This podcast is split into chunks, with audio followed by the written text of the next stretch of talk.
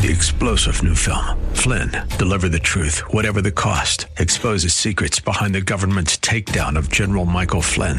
Flynn knew what the intel world had been up to. He ordered the first audit of the use of contractors. This set off alarm bells. He told the truth. He was the most dangerous person for Donald Trump to hire. They had to get rid of Flynn. Flynn, deliver the truth, whatever the cost. Available now. Watch it today. Go to salemnow.com. Salemnow.com. Never underestimate ever the huge impact that just one person could have if they chose to be used by God.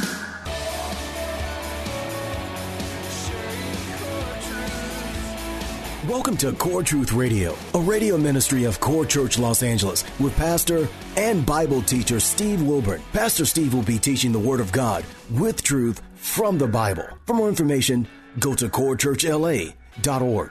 That's corechurchla.org. Now here's Pastor Steve with today's Core Truth.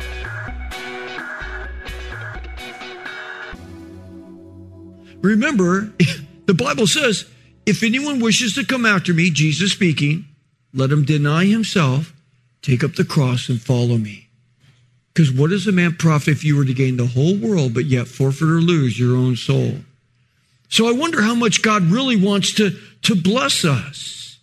For not only us, but those around us through us. But that was not the case with Solomon's son, Rehoboam. His grandfather was the man after God's own heart.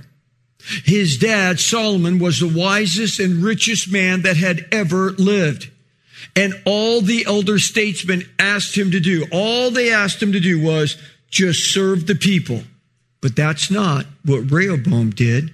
The Bible says that he forsook the advice of the elders and he listened to all of his friends that were his age.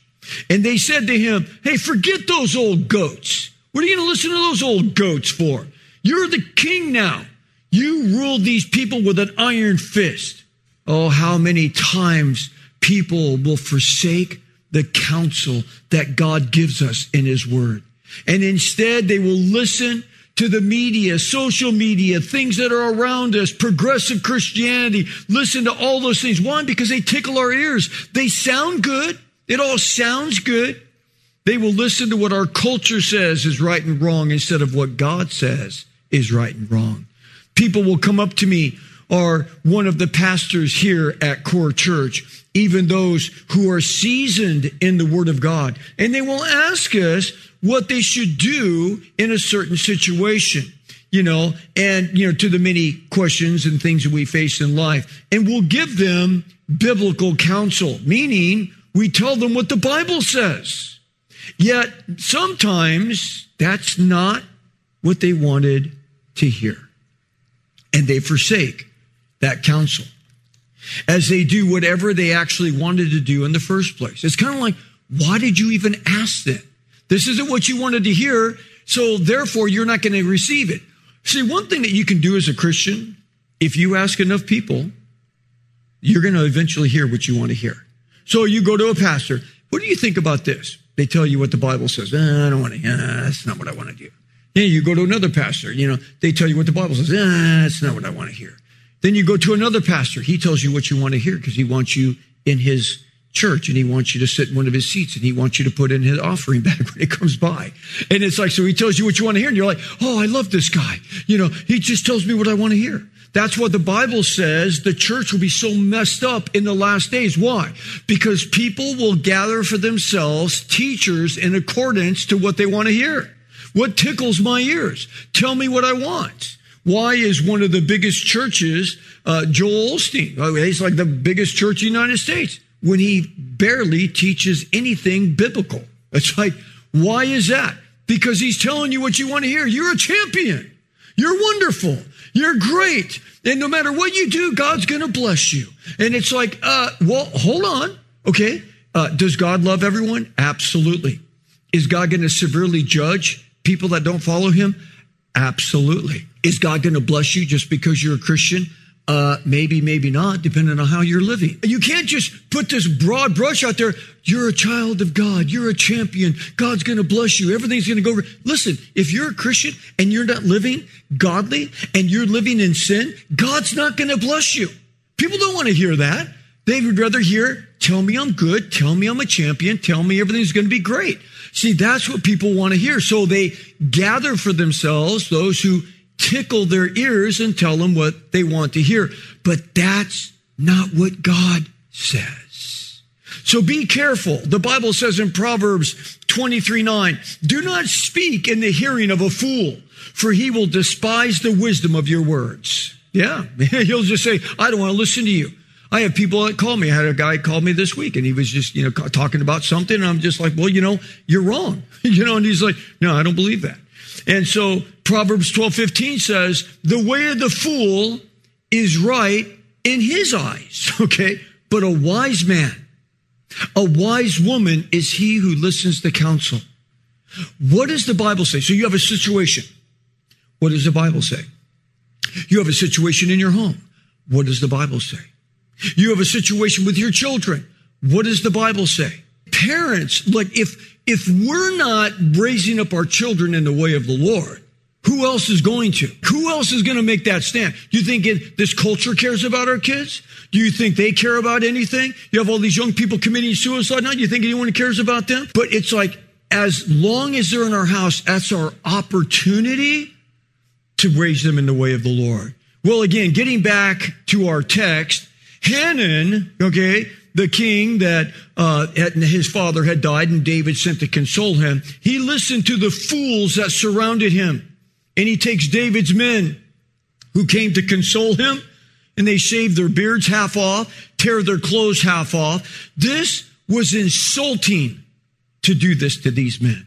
They exposed to them their utmost indignity as they humiliated these men. They mocked them and they violated their sense of honor. Now, by doing this to these men, they were really insulting King David. It was an act of war, which brings up our second point, the strength of the mighty. Let's read what happens next in 2 Samuel chapter 10 verse 7. It says, Now when David heard of it, he sent Joab, this is the four star general, and all the army and the mighty men. And the sons of Ammon came out and drew up in battle array at the entrance of the city. And while the Arameans of Zobah and of Rehob and the men of Tob and Maacah were by themselves in the field, now when Joab saw that the battle was set against him in the front and in the back, in the rear, he selected from all the choice men of Israel and arrayed them against the Arameans. But the remainder of the people he placed in the hand of Abishai, his brother, and he arrayed them against the sons of Ammon. Now, notice in verse 7 and also in verse 9, it says that the mighty and the chosen men of Israel went to battle. I'm sure there were a lot of others in that battle also. But who are these mighty and chosen men? Understand, these were the elite of the elite. They were like the Army Rangers. These were like the Navy SEALs, but with one huge and unmistakable difference. These men were anointed by God as mighty warriors. They were like the Army Rangers. These were like the Navy SEALs, but with one huge and unmistakable difference. These men were anointed by God as mighty warriors. Let's take a moment to see just how mighty these warriors were that we're talking about here. In First Chronicles 11, verse 10, it says this. Now these are the heads of the mighty men whom David had, who gave him strong support in his kingdom, together with all Israel to make him king according to the word of the Lord concerning Israel. So again, these are the men that God put together. These are the mighty men that came together to support David in his kingdom. Now, Why were these mighty men brought together by the Lord? Because it was according to him. It was God that raised up David from a mere shepherd boy. And it was God that raised up and anointed these mighty men to support what he wanted to do in Israel. I wonder who God desires to raise up here in Los Angeles to be the mighty men and women of God in our culture that we live in right now. I long to see Christians here in Los Angeles as missionaries of this great city that's lost its shine. Now, looking at just a few of these mighty men of God, it says in First Chronicles 11, 11, Jashobeam lifted up his spear. Let, Just listen to what some of these guys were able to do. Jashobeam lifted up his spear and he killed 300 men at once, all alone. Wow. This guy's a bad dude. I mean, you just put him in a mix and he just, you know, slices and dices and makes julienne fries out of these enemies of his, okay? He's just a machine, this guy is. It says in verse 12 and 13, it says that Eleazar, the son of Dodo, he defended a barley field with his life. Like someone said, Hey, you need to defend this barley field. And he's like, I got it. I mean, this guy took it serious and he defended it with his life. And it says that God gave him a great victory over the Philistines because this guy says, my post and my duty, I am called by God to defend this barley field. And he takes out an army of Philistines. This guy is a beast. You know, maybe the only reason he did it was simply because he was asked to do it and he took his job serious. Could you imagine what could happen in the city of Los Angeles, here on the west side, if we took serious our calling of God as men and women of God? If we simply obeyed what God told us to do, sharing our faith with those that are around us, inviting and bringing people to church so that they could grow in a relationship with God. Never, ever, ever underestimate the huge impact that we could have on people in the everyday. We need to invite. If you say, well, I would invite people, no one will come. You know, it's like, why waste my time? It's like, well, guess what? Then no one's going to come. But if you just say, you know what, I'm going to invite people anyway. Yeah, and maybe, you know, nine out of 10 will say no, but there's one out of 10 that might say yes. Well, yeah, you know what? My life's all messed up, and I don't know what to do. I mean, our world's falling apart. I mean, look what's happening politically in our country. It's like, man, you, I mean, you know how many people, friends of mine, are texting me all the time? What should we do? What's going on here? You know, what's going to happen with this vaccine? Should we take it? Is it, is it the mark of the beast? It's like, I mean, people are like texting me all the time, Pastor, what do you think? Is it the mark of the beast? No, it's not the mark of the beast. We've had other vaccines, but I will tell you, it's probably helping wear us down to take this and then take that and get a tracer and all of these things so that when the mark of the beast comes, we're just used to taking it. Okay. So it's all in line of things that are coming. So there's all kinds of things that happen. People in general are a little freaked out. I mean, you know, you see the images of our cities burning down. Doesn't that uh, rock you a little bit? When you see the Capitol that's overrun by people, doesn't that rock you a little bit? I mean, there's so much corruption. There's so much hypocrisy. All of these things. It's like when all the cities were burning down. Remember, like all summer long, you know, remember the summer of love up in Seattle and they took over the whole city, took over City Hall, thrashed it, you know, took out the government building. They, they took over the police department, all of that. And all the Democrats were like, oh, yes, it's just, you know, peaceful protests. All the looting, all the burning, all peaceful protests. Then you have four hours on the Capitol. This is the worst thing that ever happened on the face of the earth. It's like, okay, Granted, it was worse. I mean, it was bad. I mean, I'm not saying it's worse. Just, it was bad. But it's like, isn't there a little bit of hypocrisy here? I mean, it's like, wasn't that bad too? Oh, that wasn't bad, but this is bad, you know? And so it's just, oh, you see all this stuff. Don't you think that just a few people are just looking around like, what in stinking going on in the world today? A lot of people are. They're freaked out about it. This is where a good voice and a solid voice of wisdom and someone being able to say, Hey, you know what? There's a God in heaven that loves us. And there is something more that's here in this life than this life. There's a life to come and there's a peace and there's a God that can give us peace. Yes, all that's out there. Yes, God would just have us to serve him, so we could tell people that they could have a relationship with God. Never underestimate ever the huge impact that just one person could have if they chose to be used by God. Verse 17 and verse 19, First Chronicles 11 says that David was craving a drink from the well of Bethlehem. And it says that the Philistines were all around them and camped around them. And three men went to go get him this water and they brought it back to him. And he's like, What did you do?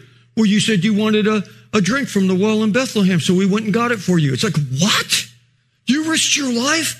Oh my God. Oh my God. I couldn't imagine if you guys would have died getting me this. So he just looked at that water as such a blessing. He goes, I can't drink this. And he poured it out on the ground as an offering to the Lord because men risked their lives for him. Verse 20 says that Abishai swung his spear and also killed 300 men by himself. This guy was like, touche. You know, it's like, oh my goodness. You know, these are some of the things that I want to see when I get to heaven. Hey, can I see a video clip of that? This Abishai guy just taking out 300 men. Oh man, float like a butterfly, sting like a bee. I mean, I don't know what, it's just like amazing here. Crazy. Verse 22 and 23 says, Benaniah jumped down into a pit and killed a lion with his bare hands. Wow. Okay. That's a beast. Then he turned around and killed a seven and a half foot tall Egyptian. That guy was like, I'm feeling it, man. You don't mess with me. Don't mess with me. Okay. It's like, but these men were anointed by God. They were not just regular men. You put these guys in the octagon with Conor McGregor. I'm sorry, he's going out. Okay, doesn't matter. He's going out. You take Mike Tyson in his prime, you put one of these guys in a boxing ring, he's going to knock him out of a whole stadium. Okay, these guys were anointed by God. This is just a few of the deeds that these mighty men did. The list goes on and on. And then if we look at chapter 12 of First Chronicles, verse 2, it says they could fight with both right and left hands. Verse 8 says of First Chronicles chapter 12, their faces were like the faces of lions, and they were as swift as gazelles. So that means they're just like something came on them. Like I could see them just being like regular guys, and then it's like, oh, you know, you want to mess with me? I mean, it's like they're, they're like a flip Uh, have a switch inside, and it's like their faces become like a face of a lion, and they started moving around. You couldn't catch them. Like that's how the guy took out the seven and a half foot guy. It says, you know, the, the guy couldn't touch him. He took a club and he just beat the guy to death with a club. It's like, oh yeah, him, boom, boom, boom. Okay, you know, it's like, I, I just, I have to see the video of this. I'm sure they have it. But anyway, and then all of a sudden, you know, how did this army come together? Well, they were told in verse 22, they all came together day by day. Just God would add to the, to the number of them day by day until their army was a great army. It was the army of God. And who did God raise up?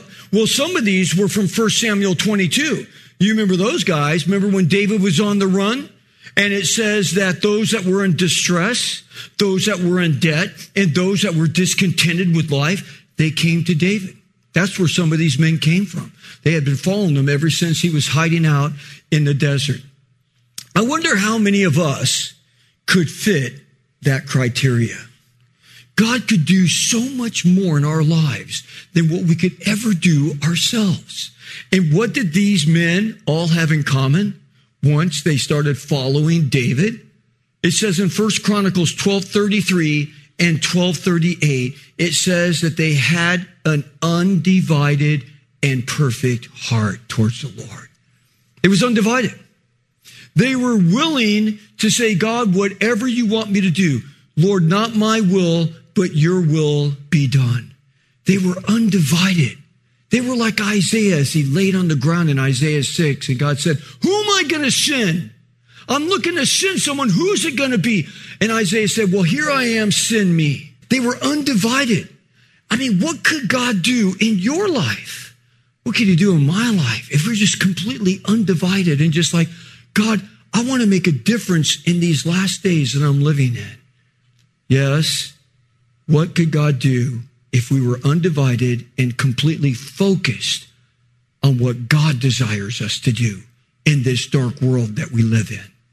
Know this, Christian. God could do more with 50 of us if we were undivided, like David's men had an undivided heart, than he could do with 5,000 anemic Christians that are asleep at the will. Whatever, go to church occasionally and do whatever. It doesn't have to be a great number. It can be a smaller number. But if we were totally sold out to the Lord, people that are seeking not their plans, but God's plans. Which brings up our point the reason to stand strong. Well, getting back to our text back in 2 Samuel, we took a little detour with the first Chronicles 11 and 12, but getting back to 2 Samuel 10, yes, God didn't raise up that mighty army for no reason. He didn't give those chosen mighty men supernatural abilities for nothing. There was a reason for God's choice. And what was it? Let's read what he says here in 2 Samuel 10, 12. And it says, be strong and let us show ourselves courageous for the sake of our people and for the cities of our God. And may the Lord do what is good in his sight. Remember, Joab was saying, look, we got an army before us, in front of us, and we got this other army behind us. So I'm going to split up. We're going to go this way. You're going to go that way. And their reason to fight and to fight hard was for the kingdom of God. It's for our people. See, here in the United States, we have a divided, we're all divided. Everyone's divided and it's this and that. Are you this party? You that party? You this whatever? Instead of like, wait a minute, we're all Americans here. We need to stand together. But you don't see that. We have all kinds of different ideologies now. We're just all mixed up. It's a mixed bag now. But these people were the people of God and they were courageous and strong because they were fighting for their very existence. Why aren't the people of God today fighting for our existence? See, they had a holy desperation. They knew that united we stand and divided we fall. Consider again America, a country that was founded on God. We have printed it and we've carved it on many things. It says, in God we trust. It's on our money. It's on our buildings. But on a whole, that no longer stands true. It's against the law now to have a cross or a Bible verse or any part of the Ten Commandments on any state or governmental building. It's even against the law to pray in a school now. And how did all this happen? How did we get to this place? Because God's people allowed it by not standing up for what our forefathers fought for and died for for this country. Yet once a people allow the breakdown of our relationship with God to happen, the breakdown of our moral fiber, everything else falls apart after that point. Yes, these men, they fought in unity as the people of God. They said in this last election, they said that uh, evangelical Christians, you know, the way they, you know, rate people with all of these uh, different, you know, media platforms and everything. And, you know, the Gallup polls and all of this stuff. You know, they'll say, you know, people can say they're, they're a Christian because they're basically born in America, so they think they're a Christian. But when they talk about evangelical Christians, they're talking about someone who doesn't just claim to be a Christian, but they read their Bible on a regular basis and go to church on a regular basis. So it really separates from just someone saying, oh, I'm a Christian because I was born in America, to someone who says, no, I'm serious about this. I read my Bible uh, on a daily basis and I go to church weekly so that really sets it apart. Now they're saying that the evangelical Christians, that some, you know, 70% didn't even vote this time. Really? Like, real? I, I mean, I don't know if that's true. It seems crazy, but 70% of true believers didn't even vote this time? Wow. No wonder our whole country's a mess. You can't get the Christians vote. You get the heathens to vote. Oh, the heathens will go vote. But the Christians, ah, you know, well, God will just work it out. Oh, God, I just pray that your will be done. Now, yeah, get off your butt and go vote. it's like, that helps, okay? So we've allowed what's happened in America because we don't vote in things to change the way that we are. So here we are, these people here that we're reading about, they fought for what was holy and what was righteous.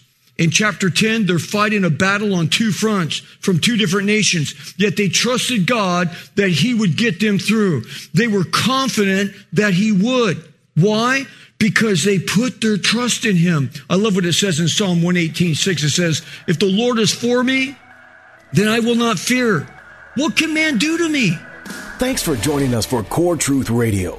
You've been listening to Pastor and Bible teacher Steve Wilburn of Core Church Los Angeles. If you'd like to hear more messages by Pastor Steve, download the Core Church Los Angeles free app.